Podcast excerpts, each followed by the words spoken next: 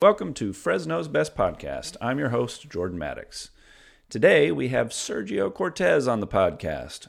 Sergio is the owner and creative director of Agape Creative Studio. He received uh, a degree in mass communications and journalism from Fresno State. And birthed from his advocacy work, Sergio also started a political multimedia studio for the San Joaquin Valley that is targeted towards millennials and Gen Z called USpark Valley a creative outlet to deliver news to younger audiences through social media. Sergio was super fun to talk with and is really the kind of leader Fresno needs. All right, before we get started, just a few quick reminders. Uh, as always, we need your support. Uh, you can either do that by giving us a financial contribution through Patreon or by giving us a rating or review. And if you are listening on Apple Podcasts, we could really use some more ratings and reviews there. We kind of plateaued um, and we need some new people to write some fresh reviews that'll encourage more people to listen to our podcast. So if you are listening on Apple Podcasts, stop what you're doing, go review us, and then come back and listen to this episode. And now, let's go meet Sergio, and Baker will take us there. To elevate guests, politics, religion, culture, art, music, show some respect to the best little city left in the U.S. Fresno's best.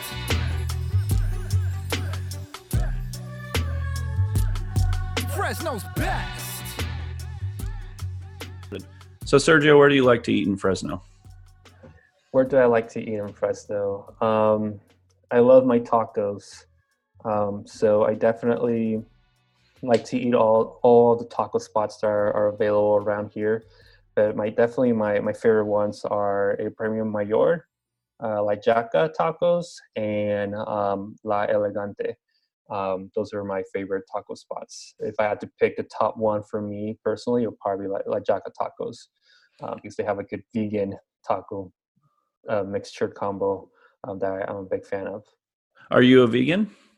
No, I'm not. I used to have a lot of food allergies, uh, uh-huh. so which by default makes me uh, vegan in the sense that um, my my diet compromises of you know 80% vegan diet in, in some areas uh, because of uh, my food allergies.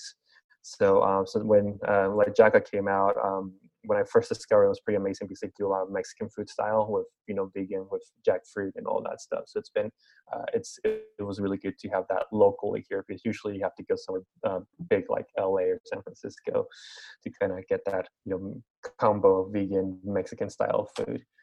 Yeah, it's an interesting thing. Um, I had on uh, the Ashley's behind the uh, uh, Eat Figs Not Pigs blog, who are the kind of the oh, two vegan yeah. experts, and they we were talking for a long time about Mexican food and um, you know just the challenge of you know uh, having that be your culture and also not yeah. wanting to eat animal products and how yeah. difficult that is.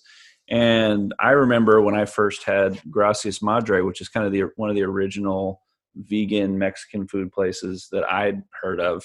Um, and when they'd done what they'd done with the cashews to make some kind of cheese or cream, just blew my mind. And yeah. you know, I think it's possible with oh, yeah. the jack with the jackfruit. I've had a harder time. I've tried to use it at home and to like simulate like some kind of pulled meat sandwich, and it doesn't exactly get it doesn't get there from no, me just no. yet. We we we, we no the, the home jackfruit stuff never works. I, maybe we're not doing it right or something, but I I found out that no matter how much we try, it just doesn't work. Maybe we don't know the technique yet, but I. I I sell the jackfruit products uh, or you find recipes, but uh, you know it doesn't compare to the professionally made stuff.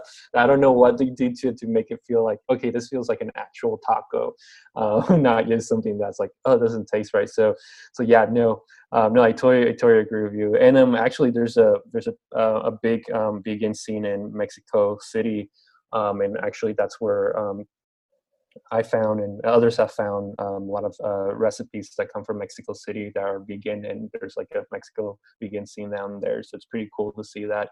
And yeah, a lot of the the meat in Mexican food it is a part of our culture. I mean, it's just it is what it is, you know. So um, for me, like you said, it's not more of a, a conscious thing. It's more like you know I have food allergies and and I you know there's so I can't you know do too much steak. I can't do too much carne asada. I can't do too much cheese, you know. So I have to find alternatives, and and I do, you know, when I eat when I eat like that, I I do feel the difference. So I, I feel it a bit lighter. well, sure. yeah. I mean, you're probably stumbling into you know health by your allergies you know and it's for a lot of us that have no inhibitions it's so hard i mean for me it's Mm-hmm. like with sugar like you know the only negative outcome is i'm going to get fat i mean that's really it and you know Mhm. that's such a slow process that there's no like a food allergy you have this immediate effect um, Oh, so yeah. I, I have one follow-up about tacos um, if you're letting go of all of your food allergies and you just want the perfect taco what does it look like Oh gosh, um, uh, the perfect taco. I mean, it has to have cheese, has to have carne asada, onions. You know, cheese has to be melted. Um, you know, um, you know, uh, a- a- avocado sauce on it. I mean, the works basically. Um, for sure, uh, definitely. It's just going all out. So, um, I mean, the closest thing that I could think of right now with with that would be La La Elegante has you know um, good like you know sour cream, cheese, and and and uh, and uh, avocado sauce on it. Uh, so it's a it's a really substance for sure. So yeah. So but again, like I have to be careful how much I, I intake for sure. Maybe maybe when I have nothing planned that weekend, or like you know I'll go out just do it. you know, like I have nothing like planned. getting hangover taco Yeah. hangover Yeah. well yeah i mean my my when i'm like feeling not that i'm saying this place is grungy by any means but when i'm feeling like i really want to get down i go to 559 tacos and get their queso taco which is Oh. basically just like fried cheese in a taco and it's just it it's Oh, yeah. i mean there's nothing else there's nothing else that even and like i'm a really big fan of the tijuana style taco with like the cheese on the flat top grilled onto Mm-hmm. the taco base so you get that layer i mean just more cheese the better when it comes to tacos in my mind Oh, yeah. too. I, I I've seen that. Haven't had it yet. I mean, I've I've I love cheese. I, I grew up eating cheese. My mom would include cheese in in all of her um, Mexican, um, you know, dishes. And um, but it got. I just want. I remember one day start feeling something. It's not feeling right, and then like it just didn't get better. Um, so I was like, dang. So I, I definitely missed that. I, I get teased a lot on Instagram by all the food places that introduce like this new child, a new cheese style dish. Uh, so it's like "Ah, I can't have that. I can't have that. Uh, La Jack, La Jacka has the um, the vegan uh, cheese, which is you know I I, st- I still like it. I mean I I haven't been disappointed by La Jacka by something they they make that's like kind of replicating that Mexican dish that has the cheese and all that stuff. I, I haven't. I've been quietly surprised. I was was very skeptical at first because I was like, no, it has to taste like carne asada, and like, and I was like, and and I, when I had first the jack of, jack taco first, it, I felt like, wow, this is amazing, um, for sure. So I definitely, uh, um, I they come out on Art Hop, but right now because of COVID nineteen, Art Hop hasn't been happening, so I definitely missed them in my neighborhood for sure. So um, I haven't been able to enjoy as much of La Jaca uh, taco trucks, uh, taco truck um, because they're not around on Art Hop anymore because of again COVID nineteen is kind of putting a stop to all the uh, big events. Yeah, you know, it is it is tough these days, and you know, there's all the stuff that's being done virtual. I mean, you can't do food vir- virtual. No, And that's that's can't. that's that's the challenge, right? A lot of these things that are like the bread and uh, bread and butter of our cultures, you know, are in person and physical. Mhm. Um, I want to switch gears and talk about you, Spark, um, Yeah, and I want to just uh, kind of give us um, an overview of what it is, and then um, make the case why Fresno needs another media outlet. so um, yeah, um, um, I guess for a little bit, for, for people to really understand USpark, I think they have to understand how um, where it came from, and you know, I want to say about um, I want to say about seven years ago, um, USpark wasn't USpark; it was actually called No More Slumlords, um, and basically at that time, um, I was you know living in in slum housing uh, with my partner um, and you know we noticed that you know there was definitely um, issues not being addressed um, at our place even though we were paying rent and by you know legally we had the right to get these things uh, fixed. Like you know no working ac no working heater um, you know uh, there, there was just you know electrical issues um, very unsafe um, and once we started talking to the neighbors, we realized it wasn't just us or, or just our apartment. It was, it was a, a, a neighborhood issue. And then we find out it was not just a neighborhood issue, it was a citywide issue. Uh, but for some reason, it wasn't being it, taken seriously uh, in a sense of like you know it, was more treated like oh that's how it is in this city that's how things operate you know just you know if you don't like it move you know um, which is very unfortunate mindset because a lot of people can't you know don't have that ability to just keep moving to a place that they are able to find that's affordable but also you know safe for themselves and their families so um, so for us, um, you know, I have a, a, a degree in journalism. Um, at that time, I was running my own video production business, uh, and my partner had uh, web design development skills. Uh, and basically, what ended up happening, we decided to um, create this multimedia platform that documented the situation that was happening in our neighborhood. Um, but also, um, you know, we brought in journalism in the sense that we interviewed tenants, got their stories, to documented their the situation.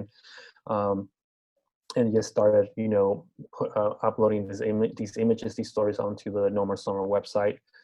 Um, and basically, when that happened, um, we started getting more attention, more traction. Something that we really uh, did was uh, in- include the civic engagement component into it, uh, because a lot of these uh, issues were the result of um, policies that weren't working or um, or ha- not having ordinances that really were proactive in, in protecting tenants. Um, a lot of the stuff really favor uh, slumlords who really profited off getting away with some of the stuff that we're doing. Um, so, so when we included that civic engagement component by like adding information, how to contact your council member, how to contact the mayor, uh, we made an AC where we had that information available on our website. Um, and, and, some pages, like for example, we had a tenant that had us that had a leaking problem, that there was a flood, um, wasn't being addressed, and and, and it was there was mold, and he was getting sick. It was an elderly gentleman, and so we posted his story, and we added like a a, a place where you could click on a button and it tweeted at the council member that represented him, like, hey, here's an issue. Um, so once we started doing, doing that, um, it kind of exploded into, you know, we got now, we got City Hall, uh, it's uh, City Hall attention, like, why are you telling us the stories? You know, have them call, call, call enforcement. Why are you contacting us? Um, but the reality is that you know code enforcement wasn't uh, wasn't solving these issues. wasn't It was actually more, you know, just giving the, the slumlord a, a, um, a warning or just saying like don't do this again. But it was never no incentive for the slumlord to change. So um, so we our goal was to raise awareness and bring about you know reform um, and you know we I, I, believe we are very successful in raising awareness. We you know we made it sure that people were aware and people were uh, advocating. A lot of the people that um, helped us out were young people um, that were very tech savvy. Um, this is the time where social media was you know used being used as an, an activism tool um, but also what we heard a lot is a lot of people, especially young people, didn't know how the local government worked or what was the, what was the process. Uh, so there's a lot of disconnection, um, um, or just just people not knowing how local government work or or how you know what the city council the what do they do? What does the mayor do? Um, why can't we have this fixed? What's going on? So, um, so there, um, when it comes to national politics, a, a, lot of there's a lot of information out there. People are are able to find things, but when it comes to local politics, it's a little bit a little bit more challenging. Um, so um, especially when we were seeing a lot of our volunteers are young people that are trying to understand the, the political process they really care about their neighborhood um, but they're just looking for the resources that they that they are, are seeking to help them you know be civically engaged. So uh, again no more summer summers uh, we mission accomplished. We you know raised awareness um, working along with other community groups. Um, we were able to pass a routine inspection program um, and you know after we you know we accomplished what we set out to accomplish we you know had a discussion now what? You know what do we do with no more summers? Do we just let it be? Um, we, we um, because again we were just all multimedia. That's our, our goal was to raise awareness to bring attention to document these stories um, including our story as well. Um, so uh, so what we what do we do? And some time um, and then um, you know i had a friend reach out you know hey like have you thought about you know doing something similar to what I did with No More Slumlords, but it's more about local politics uh, and more for young people. Um, uh, that's something I saw here locally was that you know we have these traditional news sources, um, local TV stations, and our you know the Fresno Bee, but they weren't reaching young people, um, and because young people were getting their information on social media, um, so we decided to transform No More Slumlords um, into USpark. And the name USpark, you know, a lot of people say US Park, which, you know, I can't understand the confusion. That's what I said too first. Yeah. Yeah, I was like, this uh, is so cool. It's a national park Instagram. national park Instagram. Why are there pictures of the national forest? What is up with all this yeah. political posts?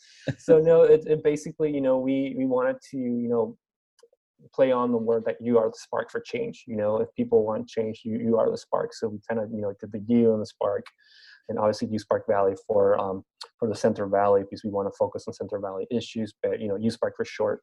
Um, so we kept that that same desire to inform our community about these the issue. Now it's not just slum housing, but it's you know other issues. Um, provide information in a context that's very accessible. Um, you know, there the, we do a lot of you know cliff note representation. Like here's the breakdown, what's happening. If you want to learn more, you could dive deeper by you know link in bio.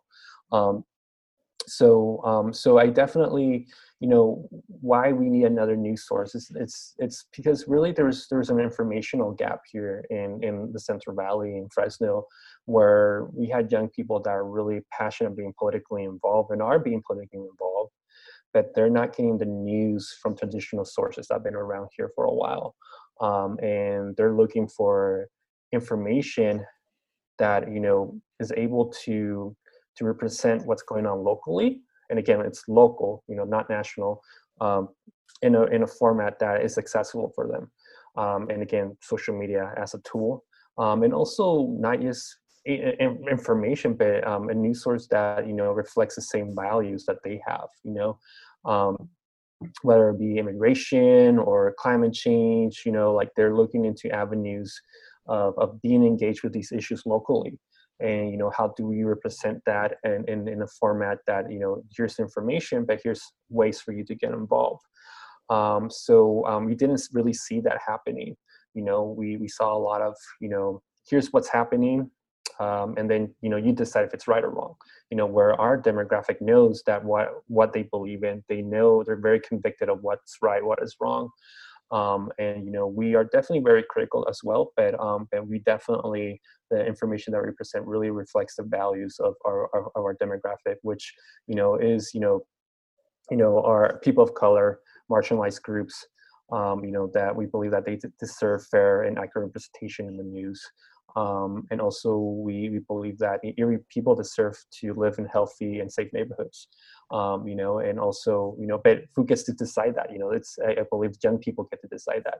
And when I say young people, I mean Gen Z and millennials, because we definitely have a, a large population of young people that are being involved politically in ways that we haven't seen before uh, in the valley. So we're not replicating anything new. We're not doing anything new. We're just doing something that's been done already. That's being being done already, but we're more now like putting it on Instagram, putting it on, on, on Facebook, on Twitter.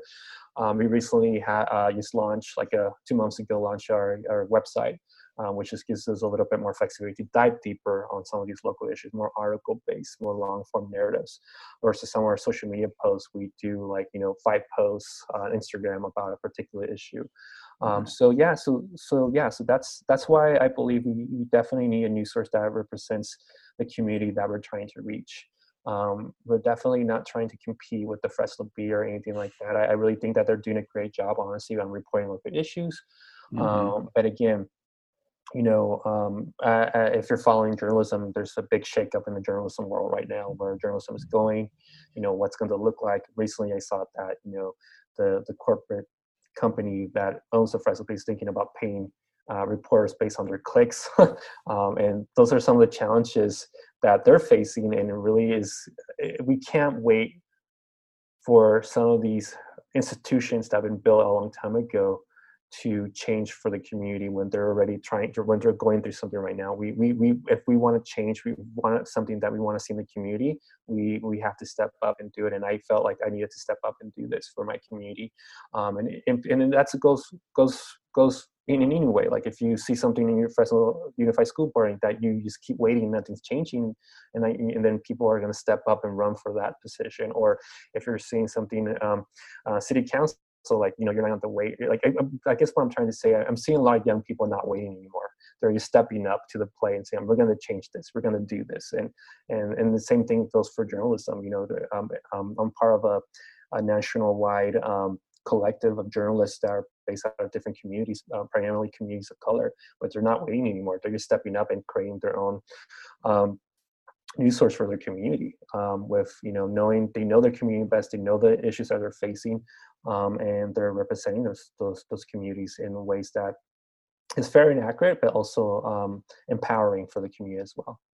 Yeah, it seems like there's a, a, a kind of a double-edged sword, right? Like the big problem with these establishment journalism outlets, like you know the Fresno Bee, is you know you have these increasing need to become profitable and to lean into that, um, and that's true with cable news too. It's you know it's it's what is what will people just glue their eyes to?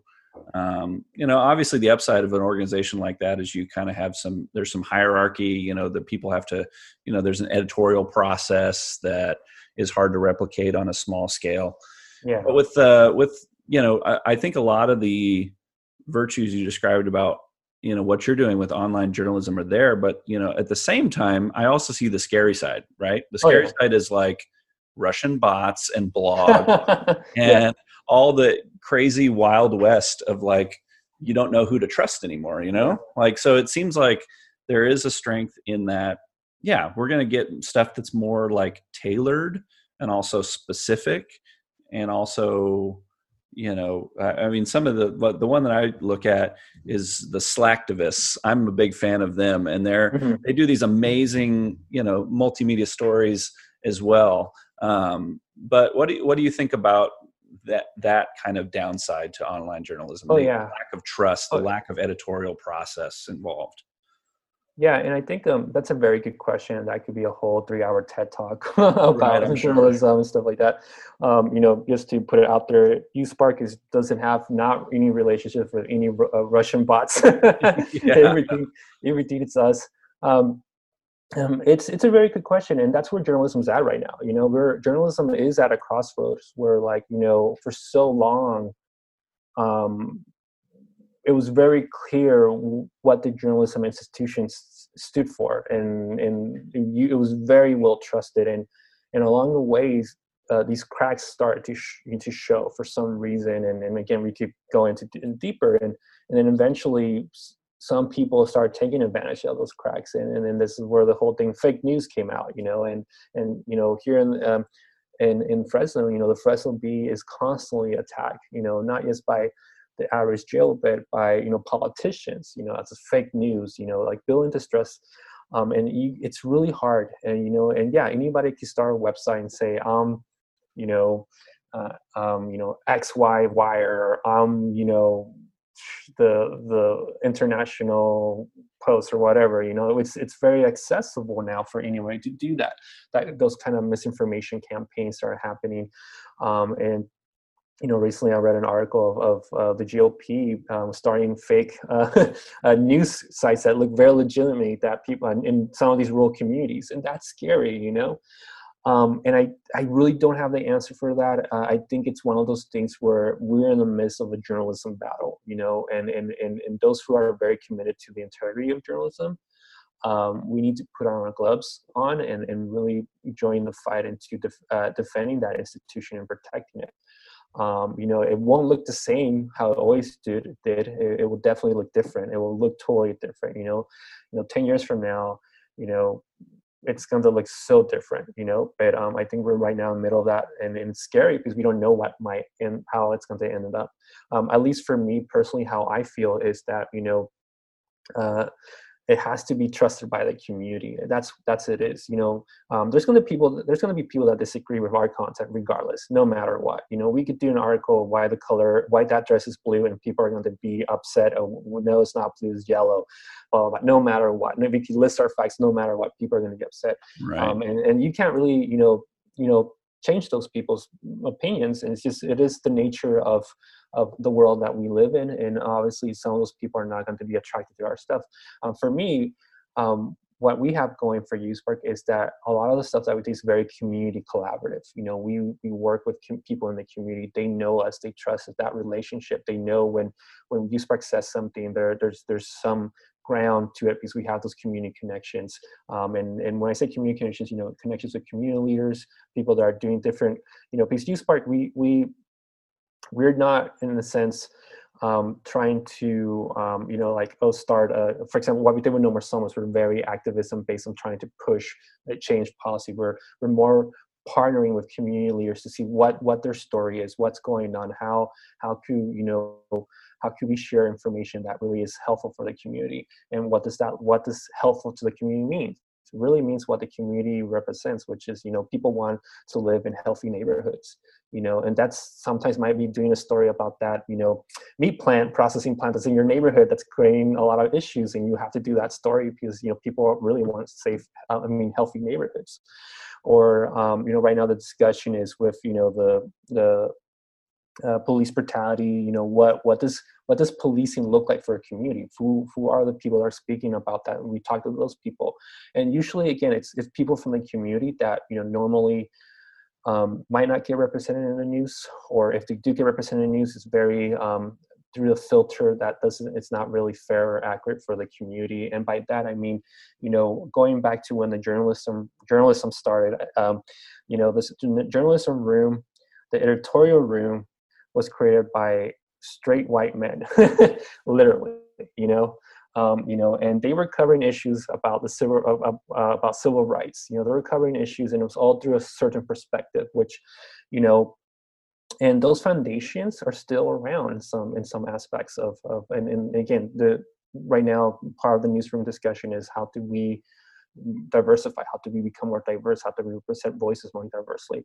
I, recently attended um, the investigation reporter and editorial conference. Um, it was a virtual conference, and it's you know reporters from across the nation coming together to have different sessions talking about different issues uh, facing journalism or how to do reporting. And um, I was part of some of these conversations that involve, you know, covering um, issues that affect people of color or um, some of the uh, people of color network. Sorry, sorry, sorry. Some of the journalists of color networking sessions. And this is that what came up a lot was the newsroom, uh, the leadership in the newsroom doesn't really represent the, the, diversity of the country yet, uh, which is a big issue.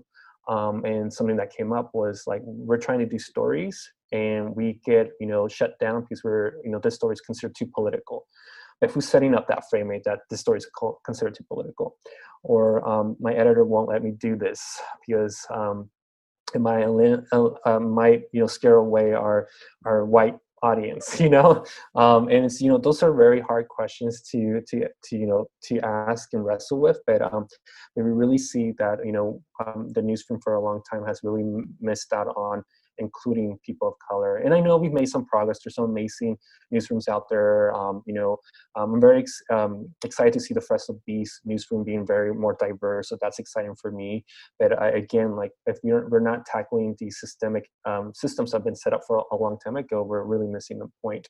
So, um, so again, like it goes back to building that trust in the community that people know that you're working to really represent them and, and look. And, and some sometimes you look like the community, which is very, uh, uh, it's very good. You know. So hopefully that answers your question. I know it's it's oh. a very.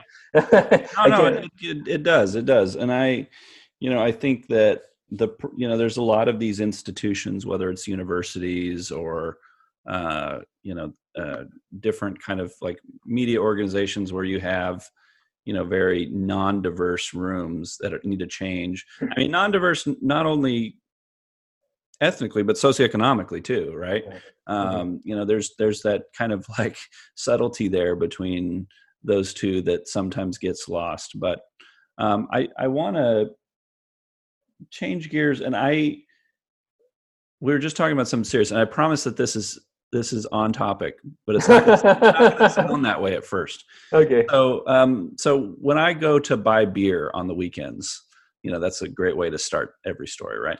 Um, I'll, I'll, I'll get a larger quantity than I need for that weekend, um, and I'll come back and I'll load it into the fridge, and my wife will look at me and say, "Oh, is that what we're doing?"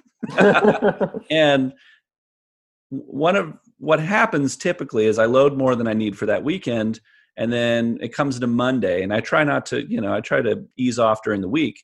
It comes to that Monday, and if the beer is in the fridge, I'm going to drink it. It's just mm-hmm. it's just the nature of me, and so what I've started doing is putting like half of the bottles or whatever in the pantry to just keep them warm so it's like it's not as tempting right yeah Um, and I did the same thing with my phone. I took, uh, you know, I had, I, I, am like everybody. I like to go on Facebook and argue with relatives. Um, you know, so I, I had Facebook on my phone, and it became something because it was there. I would click it, mm-hmm. um, and so you know you're you're an organization that's operating on social media now social media has some downsides to it right mm-hmm. um, people are addicted to it they get they you know it it it just elevates people mm-hmm. when they're arguing with people um, and so there's here's here's my question as someone that operates on social media do we spend too much time on social media oh that's a very easy question yes we spend a lot of time on social media yes um, you know uh, I, and it's taken away from a lot of our mindfulness that we need to do as human beings uh, we need to be not always distracted. Um, we need to what has been described going to pasture. We need um, and we need to unplug. So um, so social media again is a tool. Um, you know, and as a tool, anything can be easily addicted to. And I do believe that um, that um, that we do we do use social media a lot. I mean, it's just it is it is what it is. Is it a very it's addicting? It's and you carry it around. Um, you have the power in your hand. That's very addicting. Um, so you're just so, kind of um, meeting people where they are, basically, right? Yeah, we're we're meeting people where they are. But again, you know, I personally myself is, you know, I'm the social media director in a sense for USpark. Uh, uh, uh, you know, one of the social media directors right now um, is that you know I need to unplug. I need to really unplug. I need to I you know what I you know practice is I hide my phone in a closet or in a in um in a cabinet and I walk away and um and basically, you know, I uh, I do have a Fitbit watch that you know if I get an emergency call or something, my Fitbit watch you know rings, you know, and that's it. You know, I don't have to check my phone even constantly. So, um, but again, being being very intentional, you know. Um, you know, and, and people should know their limits. To know, people should know what they're able to do or not. It's you know, it's it's never going to go away. Social media is always going to be there in one form or another. Facebook might go away, Instagram might go away, but social media itself, it's it's never going away.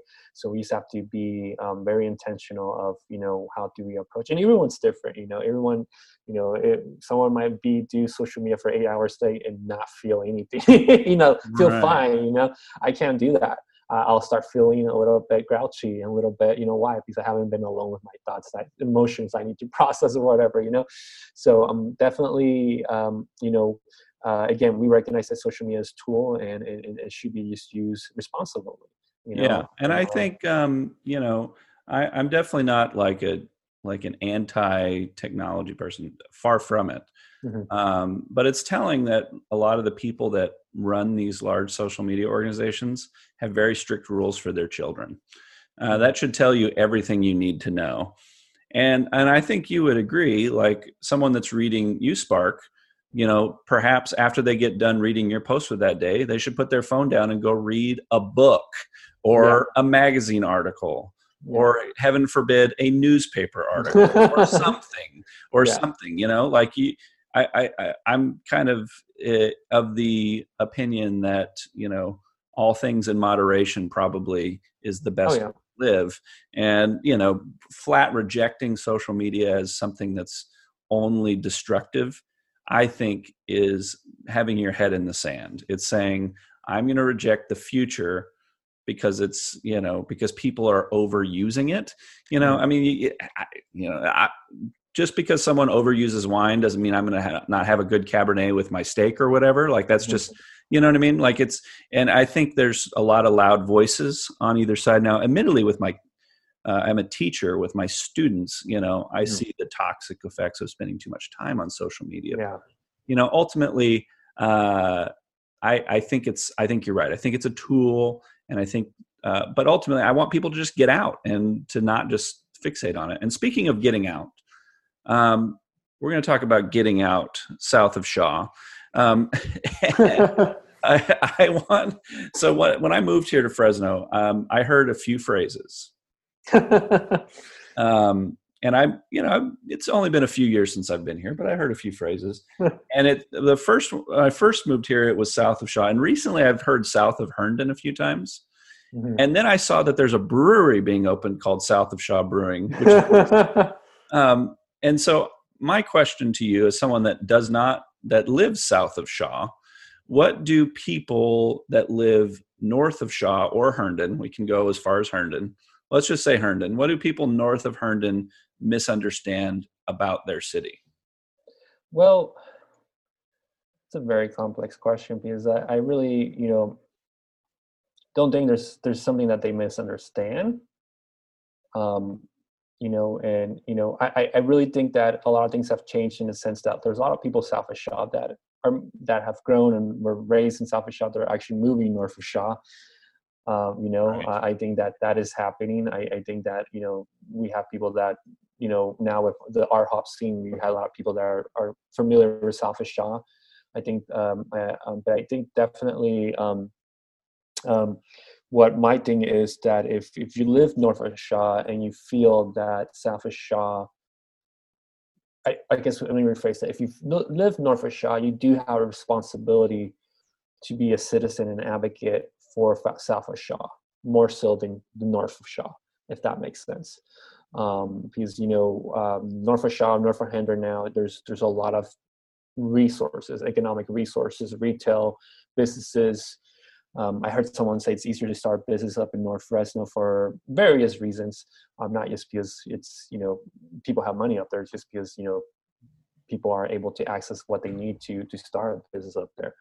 So I think there's a responsibility that I feel that you know people that do live um, in in an area of town that has been developed more um, and has not been you know the resources has been there has not has been hasn't been neglected they, they do have a responsibility to speak up for those communities that for so long um, resources have been diverted away from um, or in some areas over police um, so um, that's where i feel that um, people um, from North Fresno or north of Shaw need to do. Even if you grew up, you know, I, I had a pastor once tell me, um, and this pastor, um, you know, um, lives in in South Shaw. You know, um, they they they were encouraged by their family to not live in South Shaw, and he's a pastor. You know, and he's like, no, I, I want to live here, and, and and this is how I want to advocate for my community. You don't have to necessarily move down here to be the advocate, but like you know, speak up for us when there's something going on at City Hall. You know,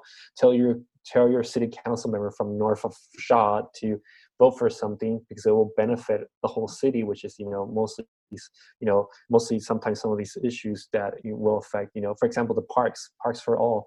Um, even though that was you know uh, a citywide um, uh, it was measure like you know I think it's measure P. Um, you know there was still you know I didn't see as much of people from North Fresno advocating um, for that measure because we, we South Fresno we like those parks. You know, we liked um, sustainable parks, um, and you know there was a coalition that uh, included some voices up north, but I didn't see that. I didn't see the surge, you know, of of people like, hey, let's do this, and and and and I think you know again going back, I think we we have a responsibility to advocate for the communities that the city has intentionally neglected and left behind. The reality is, you know, the the redlining in Fresno did happen, you know, and um, you know, uh, um, urban sprawl in Fresno did happen. You know, those are things that we're now seeing the consequences um, and continue to see the consequences. So I think, you know, again, we are a city as a whole, but you know, if you live in an area of town that you know you're so grateful for the retail that's going on the businesses that are opening up the the you have access to to things that you know that your neighbor South Shaw doesn't access you know maybe you should speak up and say hey you know we should do we should help out you know and not come into the neighborhood saying we know what's best for you. No partner with people that are already doing the work in those neighborhoods you know because sometimes we get a lot of you know well-intentioned churches move into the neighborhood. This is what this neighborhood needs you know oh you have a lot of shootings? Well this is how we're going to fix you and some of these churches are from north fresno and and that's just that is not okay. You know you need to work with the people that know that neighborhood that know that street very well and you should partner with them and give them the resources that they need to bring about change. Yeah it's like showing at some showing up at someone's house and the family's having an argument and you're like in the middle like oh hold on guys this is really simple. And it's like no it's not. They've been living you know the, a family dynamics last Yeah. years and their dynamics and lives. And that's what neighborhoods are. Neighborhoods are basically big families. And to show up and act like you can be a fucking MFT and sit in the middle of them and tell what's what, you know, it's just totally crazy. It's crazy. Yeah.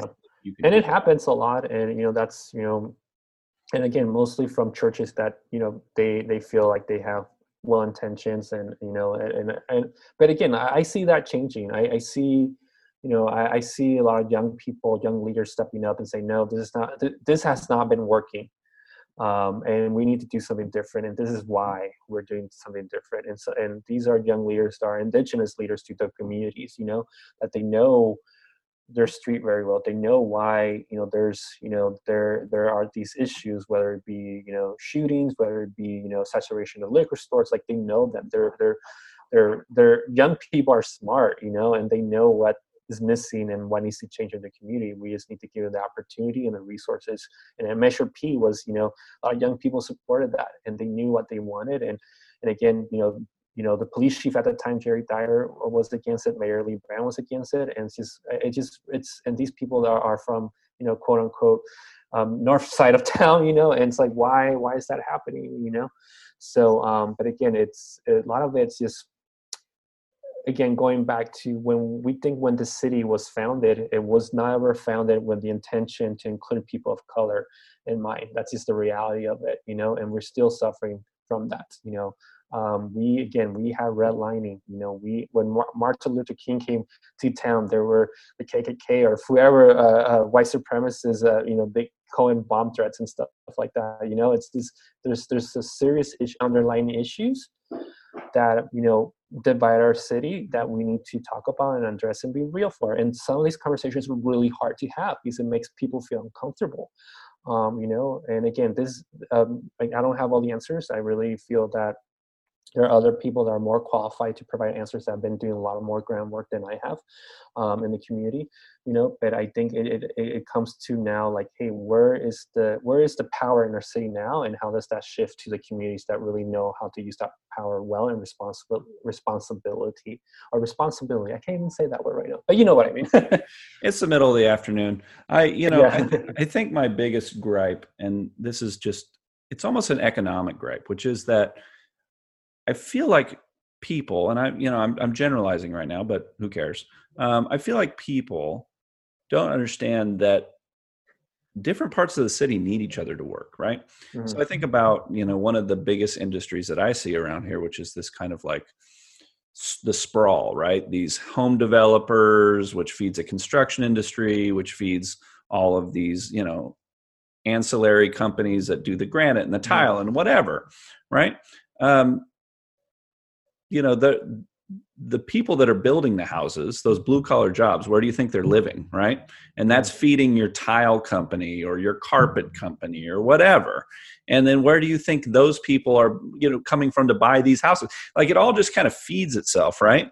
And you know i, I meet a lot of people in north fresno i ask them you know what do you do? Because you know when i arrived i was trying to understand the economy and how it works. And you mm-hmm. know nine nine times out of ten i'll hear something that is kind of a service industry job like medical education social services so your livelihood is kind of tied up in this too and so i i i think if people saw things in the collective if they saw that like oh my work is depending on these people existing right Mhm.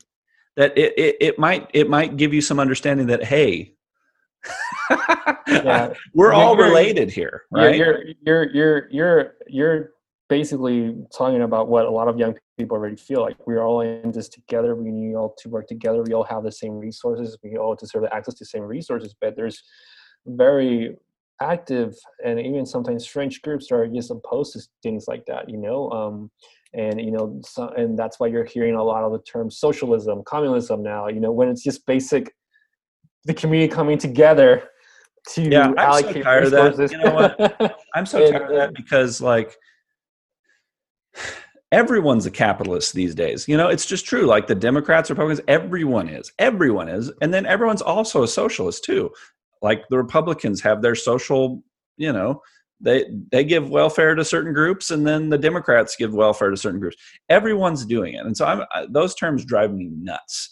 Um, and absolutely, I mean, I, I don't I don't want to speak for the libertarians; they might be the only, but they also are just not real either, right? Um, so um, I want to talk about policing, and we got kind of two more topics before we close up. Um, so we have this uh, Fresno Commission on Police Reform that's been started, kind of as a uh, not uh, what was I about to say accident? No, as a consequence, as a consequence of uh, a lot of the protests that have gone on. Um, and I, I'm just going to be completely frank. I'm skeptical. I'm very skeptical. Um, mm-hmm. just as someone that works for the government and knows how unions work, I, you know, I mean, for, to to you know, I I'm I, I want to be hopeful. You know, I I you know every every ounce of my heart wants to be hopeful, but I also know what change looks like in large organizations, mm-hmm. right? Yeah. And so, my question to you is: Do you believe that uh, this commission will have uh, a meaningful impact on policing in Fresno? Um, I, have I've sat in well virtually um, with some of the meetings, and you know, it's it's really hard to say if it will have a meaningful impact or not really. Um, you know we go off by the history in fresno which the history tells us no. It won't create any change no impact um, or we could go into that you know human nature of feeling like okay maybe this is the time. Maybe this is the now. Maybe this will happen. You know maybe this you know having the hope. Um, you know i kind of fall in between where um, you know i recognize the history the long history of things being promised or said for our city and nothing happening, especially when it comes to policing, um, you know, um, um, and nothing changing, you know. But also, I want to believe that there is wiggle room or or momentum that does bring change that we might, you know, not see it now, but we might see it 10, five years from now. Um, but again, I, I also believe that every single individual they have different expectations what that change looks like and i for me i personally can speak for what i want to see happen and you know i want to see radical change you know and and and um and that's what i want to see and what i feel and and i feel the do you feel that the the Fresno Commission for Police Reform will, will meet that need that I have? I don't think so. You know, whether a lot of I don't know if a lot of people feel the same way as, as I do, but um, but I guess the radical change I'm talking about is, is you know um, you know it's it's it's not just specific to Fresno but nationwide you know um, we we have these officers that are committing things that are that are very you know especially committing committing things against um, people of color and there are no serious consequences uh, for these officers there is no no serious they just get fired and get hired somewhere else uh, or sometimes they don't get fired. You know, it, it becomes well, well, we'll review our policy. You know, and it's you know, and, and people are dying. You know, and it's it's a systemic nationwide issue. Um, and whether we whether Fresno is able to make a dent in that systemic nation, uh, nationwide issue, that's that just seems too much, too impossible. You know, it, it really it needs to be a nationwide conscious decision to look at how look where where why we have we why in the first place we have police departments you know look at because i'm a big believer for, for for progress to happen we really have to acknowledge our past and confront our past i'm a big believer of that. There has to be that that healing that restoration of like this is why this was created and, and it was it was created with other this this um uh, bias or this you know you know what this intent um, to harm our communities of color. Um, and we have to talk about that. And I feel some of these discussions that happen in these circles don't acknowledge that. They just jump in, okay, where we're at right now. Okay, okay, well, maybe we could change that. It's like, no, you're not recognizing the historic uh, issue that we have been facing as a nation.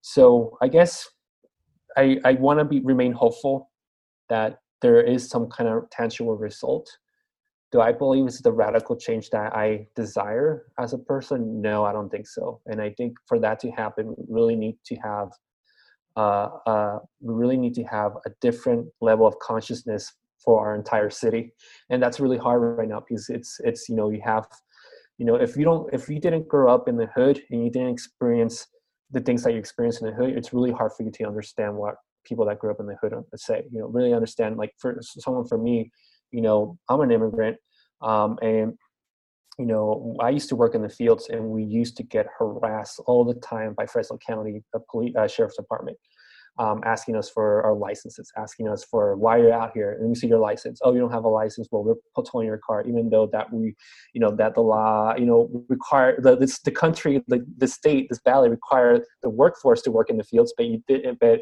we're not. You, but you, you you had the expectation to for for for immigrants to work in the fields, but you didn't provide. And uh, this, this is this this time was before California passed that law that allowed um, undocumented immigrants to get licenses. You know, um, you know, we we I saw that and firsthand. You know that you know these sheriffs were out there harassing my community. Um, but again, and, and, and especially uh, if if you look a certain way. Um, so um, you know, for me, like again, like I really want to see that radical change and and, and i don't want that to happen anymore you know but against there has to be this nationwide consciousness that hey there's we, we haven't been treating people of color uh, especially our, our, black brothers and sisters fairly and we have to acknowledge that. We have to dismantle the systems. We have to you know redo it's like building new things on top of a foundation that was never built uh, built to include again uh, people of color you know and i keep going back to that because i feel that's very important. So so um, again i don't have a, a good answer but i want to remain hopeful. I want to believe that that there will be change. Um, and if there isn't change you know it's we hit the streets again. And again and again and, and again until we are able to to bring that change that we need to bring. Um, so hopefully that provides some a coherent response. yeah, absolutely. Uh, well, I mean, it's just you know, there's only you know, neither of us have crystal balls.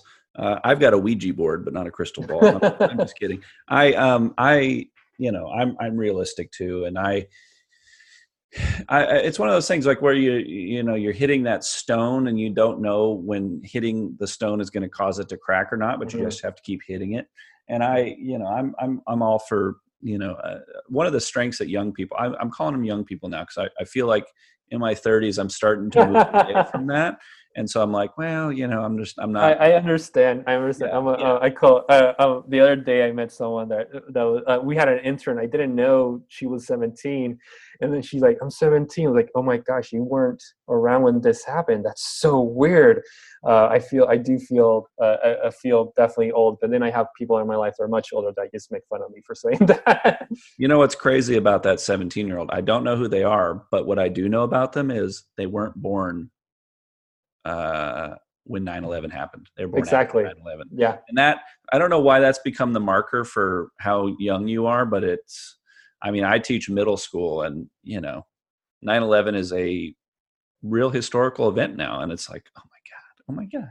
Well, we, we experienced that, but they it's it's in the book for them. It's a textbook thing, you know. It's it's it's it's weird. and I, and I I've been telling them this year. I'm like, COVID 19 is your 9 11. It's going to be the thing that you remember that is kind of like when yeah. history starts for you.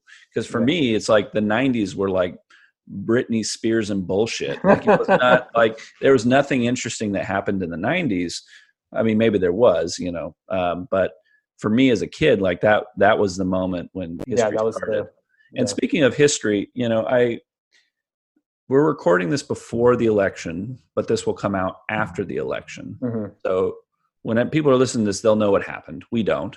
Yeah. Um, and this election is going to be real bad. I, I just know, it, I know it's going to be really bad.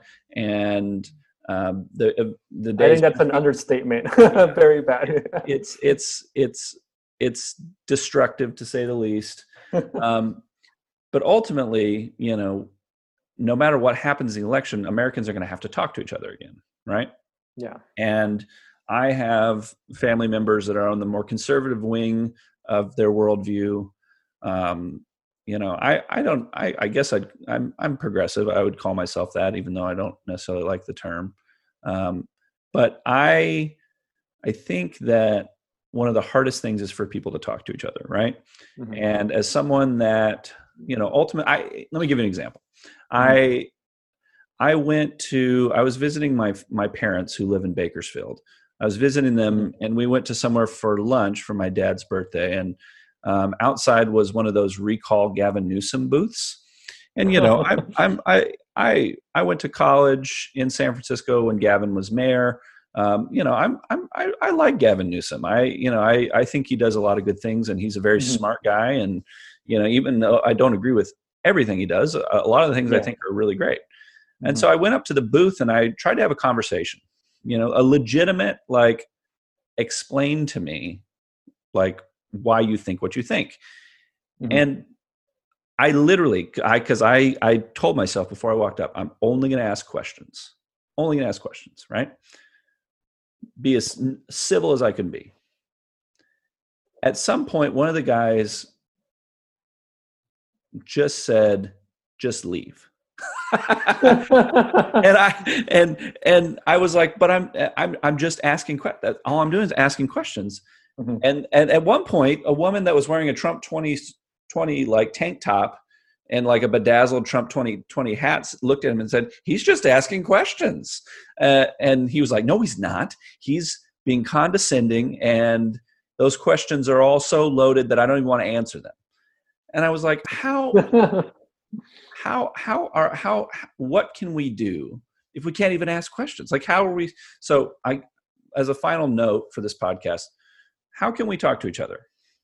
given your journalistic experience and have worked with different groups, right? Local government has lots of competing interests in it. Like how what what is your perspective on how to communicate with people that you disagree with? I mean, that's a very good question, and um, and I think uh, it varies from people to people for sure. But for me, um, you know, as you were talking about it, um, I was reminded of this quote that I have saved on my phone um, you know, we can't disagree and still love each other unless your disagreement is rooted in my oppression and denial of my humanity and my right to exist. And that's a quote from James Baldwin. Um, you know, and and for me personally, I, I, cannot engage in a conversation that that is based on my denial to exist. Um, and just just no, I can't. You know, someone else might, uh, uh, you know, a white ally might do that, but not me and that's because of I need to take care of my mental health. You know, four years ago, um, when Trump was first elected, um, you know, I was attending uh, in in uh, an evangelical Christian church, mostly whites, um, a lot of Trump supporters, and I had to convince them of my humanity um, and, and and I was in church leadership. I wasn't just a member. I was like literally leading a Bible group, a Bible study group, and and you know they know me for a long time. You know, I was there from the very beginning. Um, you know, not as a leader, but as a as a member, and eventually became a leader. Um, and when Trump came, you know, came with this rhetoric of, of immigration, um, that place, these conversations uh, became very toxic uh, very harmful to my mental state because um, they were saying I love you, but they're not. They were not acting in a loving way, um, uh, especially um, when it came down to their votes. um, you know, um, because Trump really messed up my life because I'm a DACA recipient, and, and, and you know, they're like, oh, Sergio, Trump's not after you. He's not going to take away your DACA, and obviously we, we know that's you know that that didn't prove to be true. Like he, Trump did take away DACA, and then now DACA's back, and it's it's, it's complicated. But in a way, like you know, here's someone from their church that has a good reputation with this church being asked to have these conversations with people that do not believe and it's where it was very weird that um, that they agreed to love me, but they were not agreeing with my existence in this country. Um, it got to the point where uh, my mental health took a dive. I started having panic attacks every single day after Trump. You know, Trump got elected. My severe depression, panic attacks. Uh, I was having like three or four panic attacks a day. Uh, I became a non-functional human being. Uh, my partner had to become my primary caretaker and literally with the help of several people that were close to me, nourished me back to health.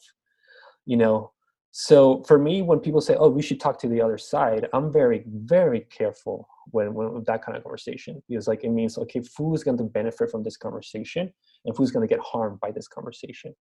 I don't, I, I don't believe that conversations can't happen. I, I do believe that when someone already believes that you, your skin color, your, you know, you what the na- nation of origin is already you know working against you and they're going to fight tooth and nail and they're you know subconsciously to prove that you know well you know you know that's not it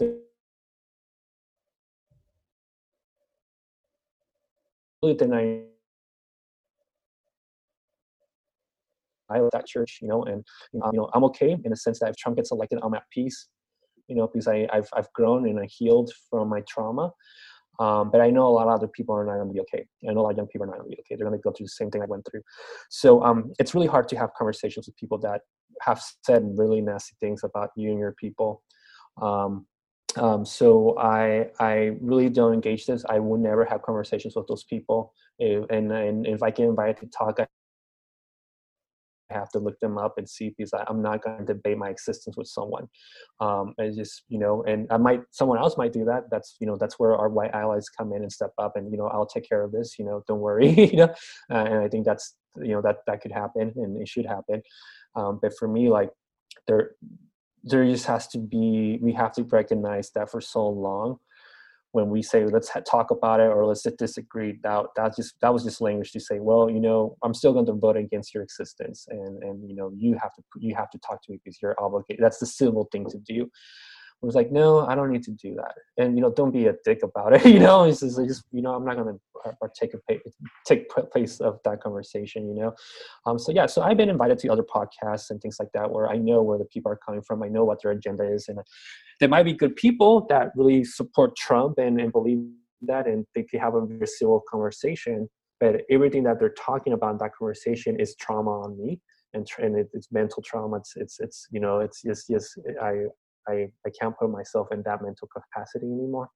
So yeah, so um, so uh, and I don't expect that with other people. So that's when when I do USpark, I talk to people. Hey, we're going to talk about this. Is this a safe conversation for you or not? You know, I don't have expectation that it's going to be safe or not. You know, it's like, hey, are you okay to talk about this? Is this okay? Let me know. Is it okay if I share this? You know, especially when it comes to something very intense. You know, um, and majority of people are okay. They're yeah, we it's it's you know working with a community that for so long has been marginalized, repressed, and um, um, um, and we've have we have been very strong, and we and um, but we also have to mental health is a serious thing. You know, um, I, I know when I started seeing a, a therapist after Trump got elected, she told me that a lot of people in the community were or were getting therapy because of Trump election. And again, it's not just a candidate that we just didn't like; it's a candidate that we knew represented represented something that was very vile and ugly of our of of, of what we experience. You know, um, even if Trump wasn't serious about some of his comments, for that that comment was this is real. We experience this. This should not be joked around about.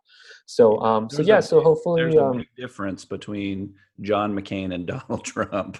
there's there, even though they might oh, support. Oh yeah, there's policies, definitely. You know, there's there's you know, and, and I, not to interrupt you, but I you know I I definitely see my privilege.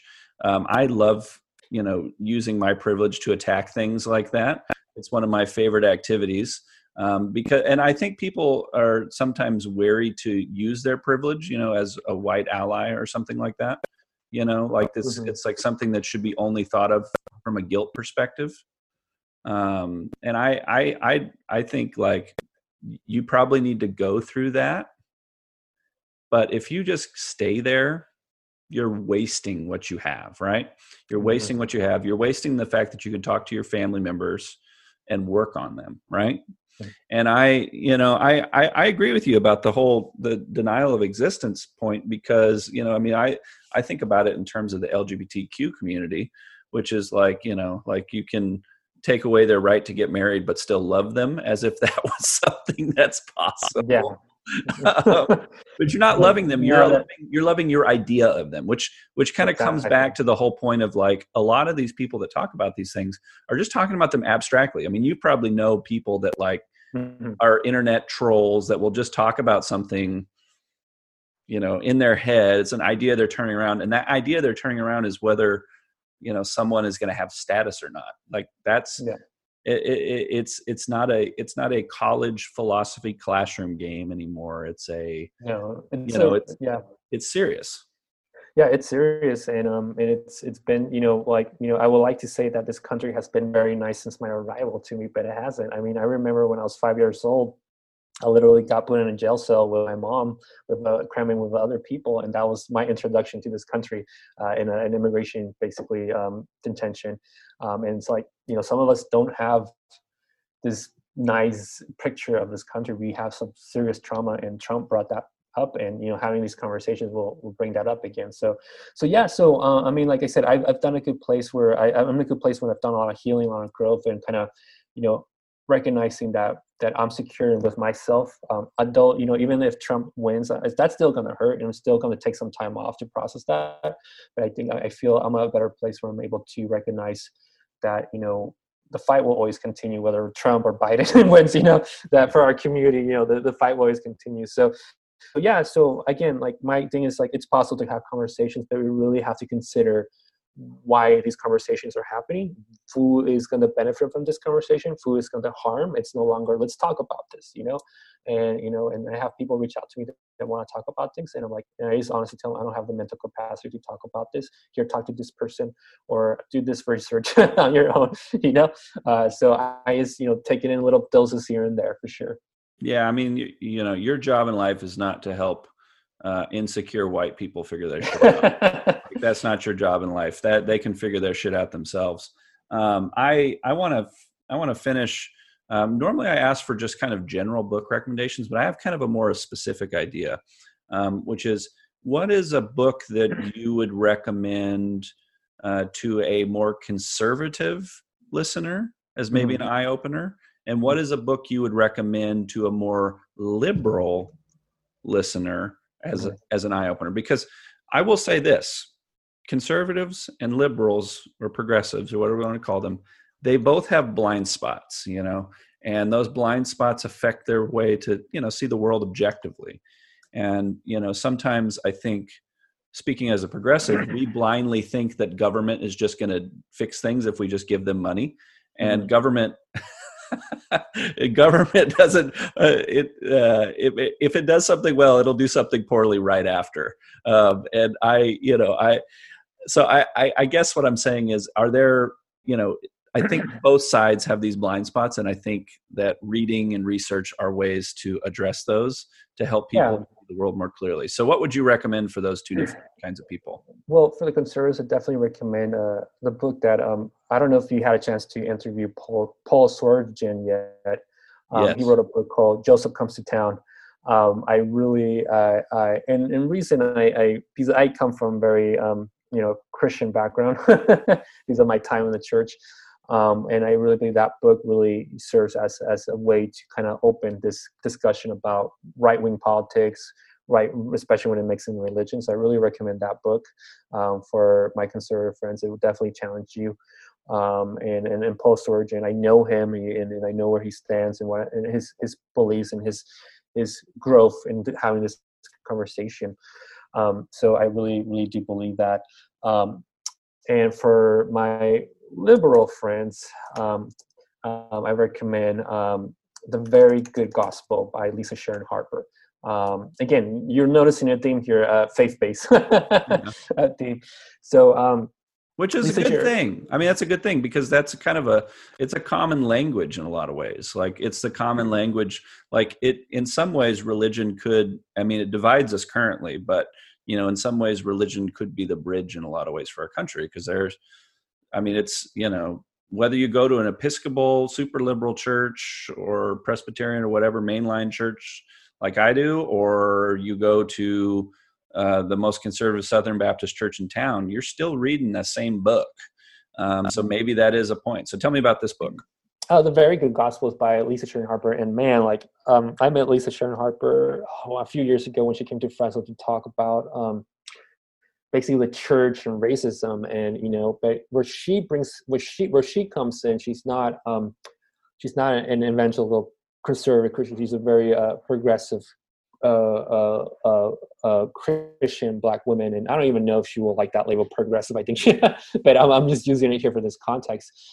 And you know, she's she's definitely one of those voices that talks about you know what does faith look like, and for me, what it means to me in, in progressive circles. You know, uh, especially when we for so long religion has been used to uh, communities. You know, and that includes also the progressive community. You know. Um, so it's kind of hearing some, I guess, fresh words from someone that's not coming from very, you know, like you're sinful. You're gonna you're gonna go to hell because you believe in you know your pro-choice or whatever you know? Um, uh, um, you know it's coming from a place that you know what does the gospel really represents through the lens of a, of a black woman um, that has really experienced i mean she she was out there and i was in Char- charlesville or charles where charlottesville yeah yeah she was out there like literally like in the front lines you know using her her and a few other um, religious leaders putting themselves as a barrier against these white supremacists in their faces. Like she's she's she she just doesn't talk the talk she walks the talk. So so i think that you know for people that are very, very interested about faith and what does the gospel really mean and you know having someone that has been de is that is you know for me personally i uh, um i decolonize my faith and deconstruct it and that has really uh, made me feel more connected to god and more secure in my identity as an immigrant um, Latino man. And you know, um, I know Lisa uh, Sharon Harper could really um, um, if you're in that mindset of wanting to decolonize religion, like especially uh, uh, the Christian faith Jesus, you know that you know she's a good source for that. Um, again, that's all faith based for sure. Is that faith is a big part of my my journey and what keeps motivating me. And you know the you know I don't put this on USpark out there because you know I, I um, but I, for me my my desire for USpark is for all of us to learn how to love our neighbor. You know our neighbors are experiencing different things that we do um, but you know how could we still love our neighbor you know? And that's just for me that's the ultimate thing. Uh, and i and I, feel that people really really genuinely love their neighbor. That translates into policy. That translates into you know how um, what resources are there or not. It's not just like oh i love you you know, and here's a turkey for Thanksgiving and good luck and not see you next year again, you know, like, no, like, no, what does, what does that love look like as a neighborhood? You know, I really believe that the cornerstone of, of good politics is, is love, you know, what, if, if there is love there, like genuine love uh, and acceptance, I think that we can accomplish so much, you know? Well, I appreciate you coming on and talking with me and, uh, you know ultimately where do uh what, what, so what's the handle on instagram and then the website um, that is a good question. What is our what time is it? It's four four p.m. Uh, it, uh, the the the handle on Instagram. Uh, we're on Facebook, Twitter, and Instagram, and it's just USpark Valley. Um, you know, uh, letter U and then Spark S P A R K and then Valley V A L L E Y. Um, and the website is usparkvalley.com. Um, and just find us, add us there, ask us questions. Um, I do, you know, don't just use us as the source of information. I really want to encourage journalism education here in a sense. Read what the Fresno Bee is writing. Read what um, you know LA Times is writing. You know, don't just depend on one news source. You know, yeah, like we're local, we do this, but you know, don't just depend on us. And I really want to encourage other people to check out the Fresno Bee, check out Valley Public Radio. They do amazing work locally and, and are doing great stuff. So uh, Fresno Lab, I believe that's what they're called um, or Fresnoland, actually Fresnoland. That's yep, what they're yep. called. Yeah, look them up as well. I mean, don't just rely on one avenue, and also unplug. You know, take take your brain, take your mind to pasture. You know, uh, don't always don't be glued to your screen all the time. And again, I I say this for myself as well because it is a it is a real struggle. You know, to be stuck. Oh, I'm playing Among Us for five hours. Now I'm gonna go you know, spend go on Twitter and see what's going on. Oh, more Among Us on Twitter. You know, I so, know, um, I know. I mean, it's you know, I I've had I have those spirals too recently um, I don't talk about this much, but you know, I, I, love a good video game like anyone else, and I've been playing through The Last of Us Part Two. Oh wow! Is, okay, That's is very... just it's just the most amazing video game, and I, you know, I there were some days where I really I needed a walk, but instead I got a cup of coffee and continued. Um, so, but I agree with you. Behind me are all the books that I need to read that I haven't. Um, and so I, yeah. I, I keep them right there to stare at me to remind me to yeah. get off sometimes. So yeah, and and also just to add, and I know we're wrapping up, but not to feel guilty either when you don't get to read that book. You know, it's it's not about that. You know, it's the, the intent that you want to and the desire that you want to. Even if you read a page that's a good step you know it's like working out you know like i'm i'm i'm a, i do crossfit now all the time and i didn't start off that way and i always like i didn't go to crossfit this week when i first started and it was hard and i felt discouraged and like i'm gonna give up crossfit um, it's not worth it you know and it's like no you, you slowly build habits and you're and, and also you have to be graceful. Some days you're just gonna have bad days and you don't feel like reading a book or whatever you know? Um, but as long as we have grace for each other and not feel guilty you know it's it's you know you keep at it. It's just it's that is the human experience. Just keep at it until we we get at a place that we feel you know like we're at peace with that place you know? So so yeah, yeah. Well okay. on that note i have one more book recommendation because you just reminded me uh, which is i'm reading this book that everything you're saying is reminding me of this book right now which is crazy um, I read this book called uh, Aristotle's Way: How Ancient Wisdom Can Change Your Life, and I'd known who Aristotle was, mm-hmm. um, but I didn't really. I I mean, beyond just kind of a few little ideas that I got from some college lecture, I didn't really know anything. But one of the talk, one of the things he talks about is the way to really have happiness in life, and is to have have have a plan and execute your plan, which is you know it, it's not saying you have to have a thing but it's about having a structure mm-hmm. and a mm-hmm. path right mm-hmm. um, and so whether you know whether you can you know i don't know what the crossfit lingo is for this whether you can, whether you can deadlift 300 pounds is not but it's yeah. it's it's it's that's not important what's important is like are you going right? yeah exactly know? are you going and and that's and that's how i do it you know is am i going know i'm doing this and that's right you know and and you know I definitely recommend if you want to uh, be consistent and clear that path, start by making your bed every morning. That's how it starts. Literally, just make your bed, make the pillows, do the, the fold the blanket. I, I, for me, that once I started doing that, it just changed my whole day. Like I accomplished something, and it looks nice so yeah. I think so, there is i think there is a book called uh, make your bed and other things. Something what? yeah there is a book. Uh, it was like a is like some some general wrote a book about like what? a philosophical treatise about making your bed and how it was critical what? okay that's that's true so i will i will send you that book. I'm all i'm i'm i love my books. So awesome. um, i appreciate it. Have a good rest of your afternoon Thanks for listening, everybody. I hope you got a lot out of this conversation with Sergio. I know I did. And stay tuned for another episode, which will drop tomorrow if you're listening on Saturday, the Saturday after Thanksgiving. I've decided to just drop three this week because uh, I had this huge backlog of great interviews that I know you all want to hear. So until next time.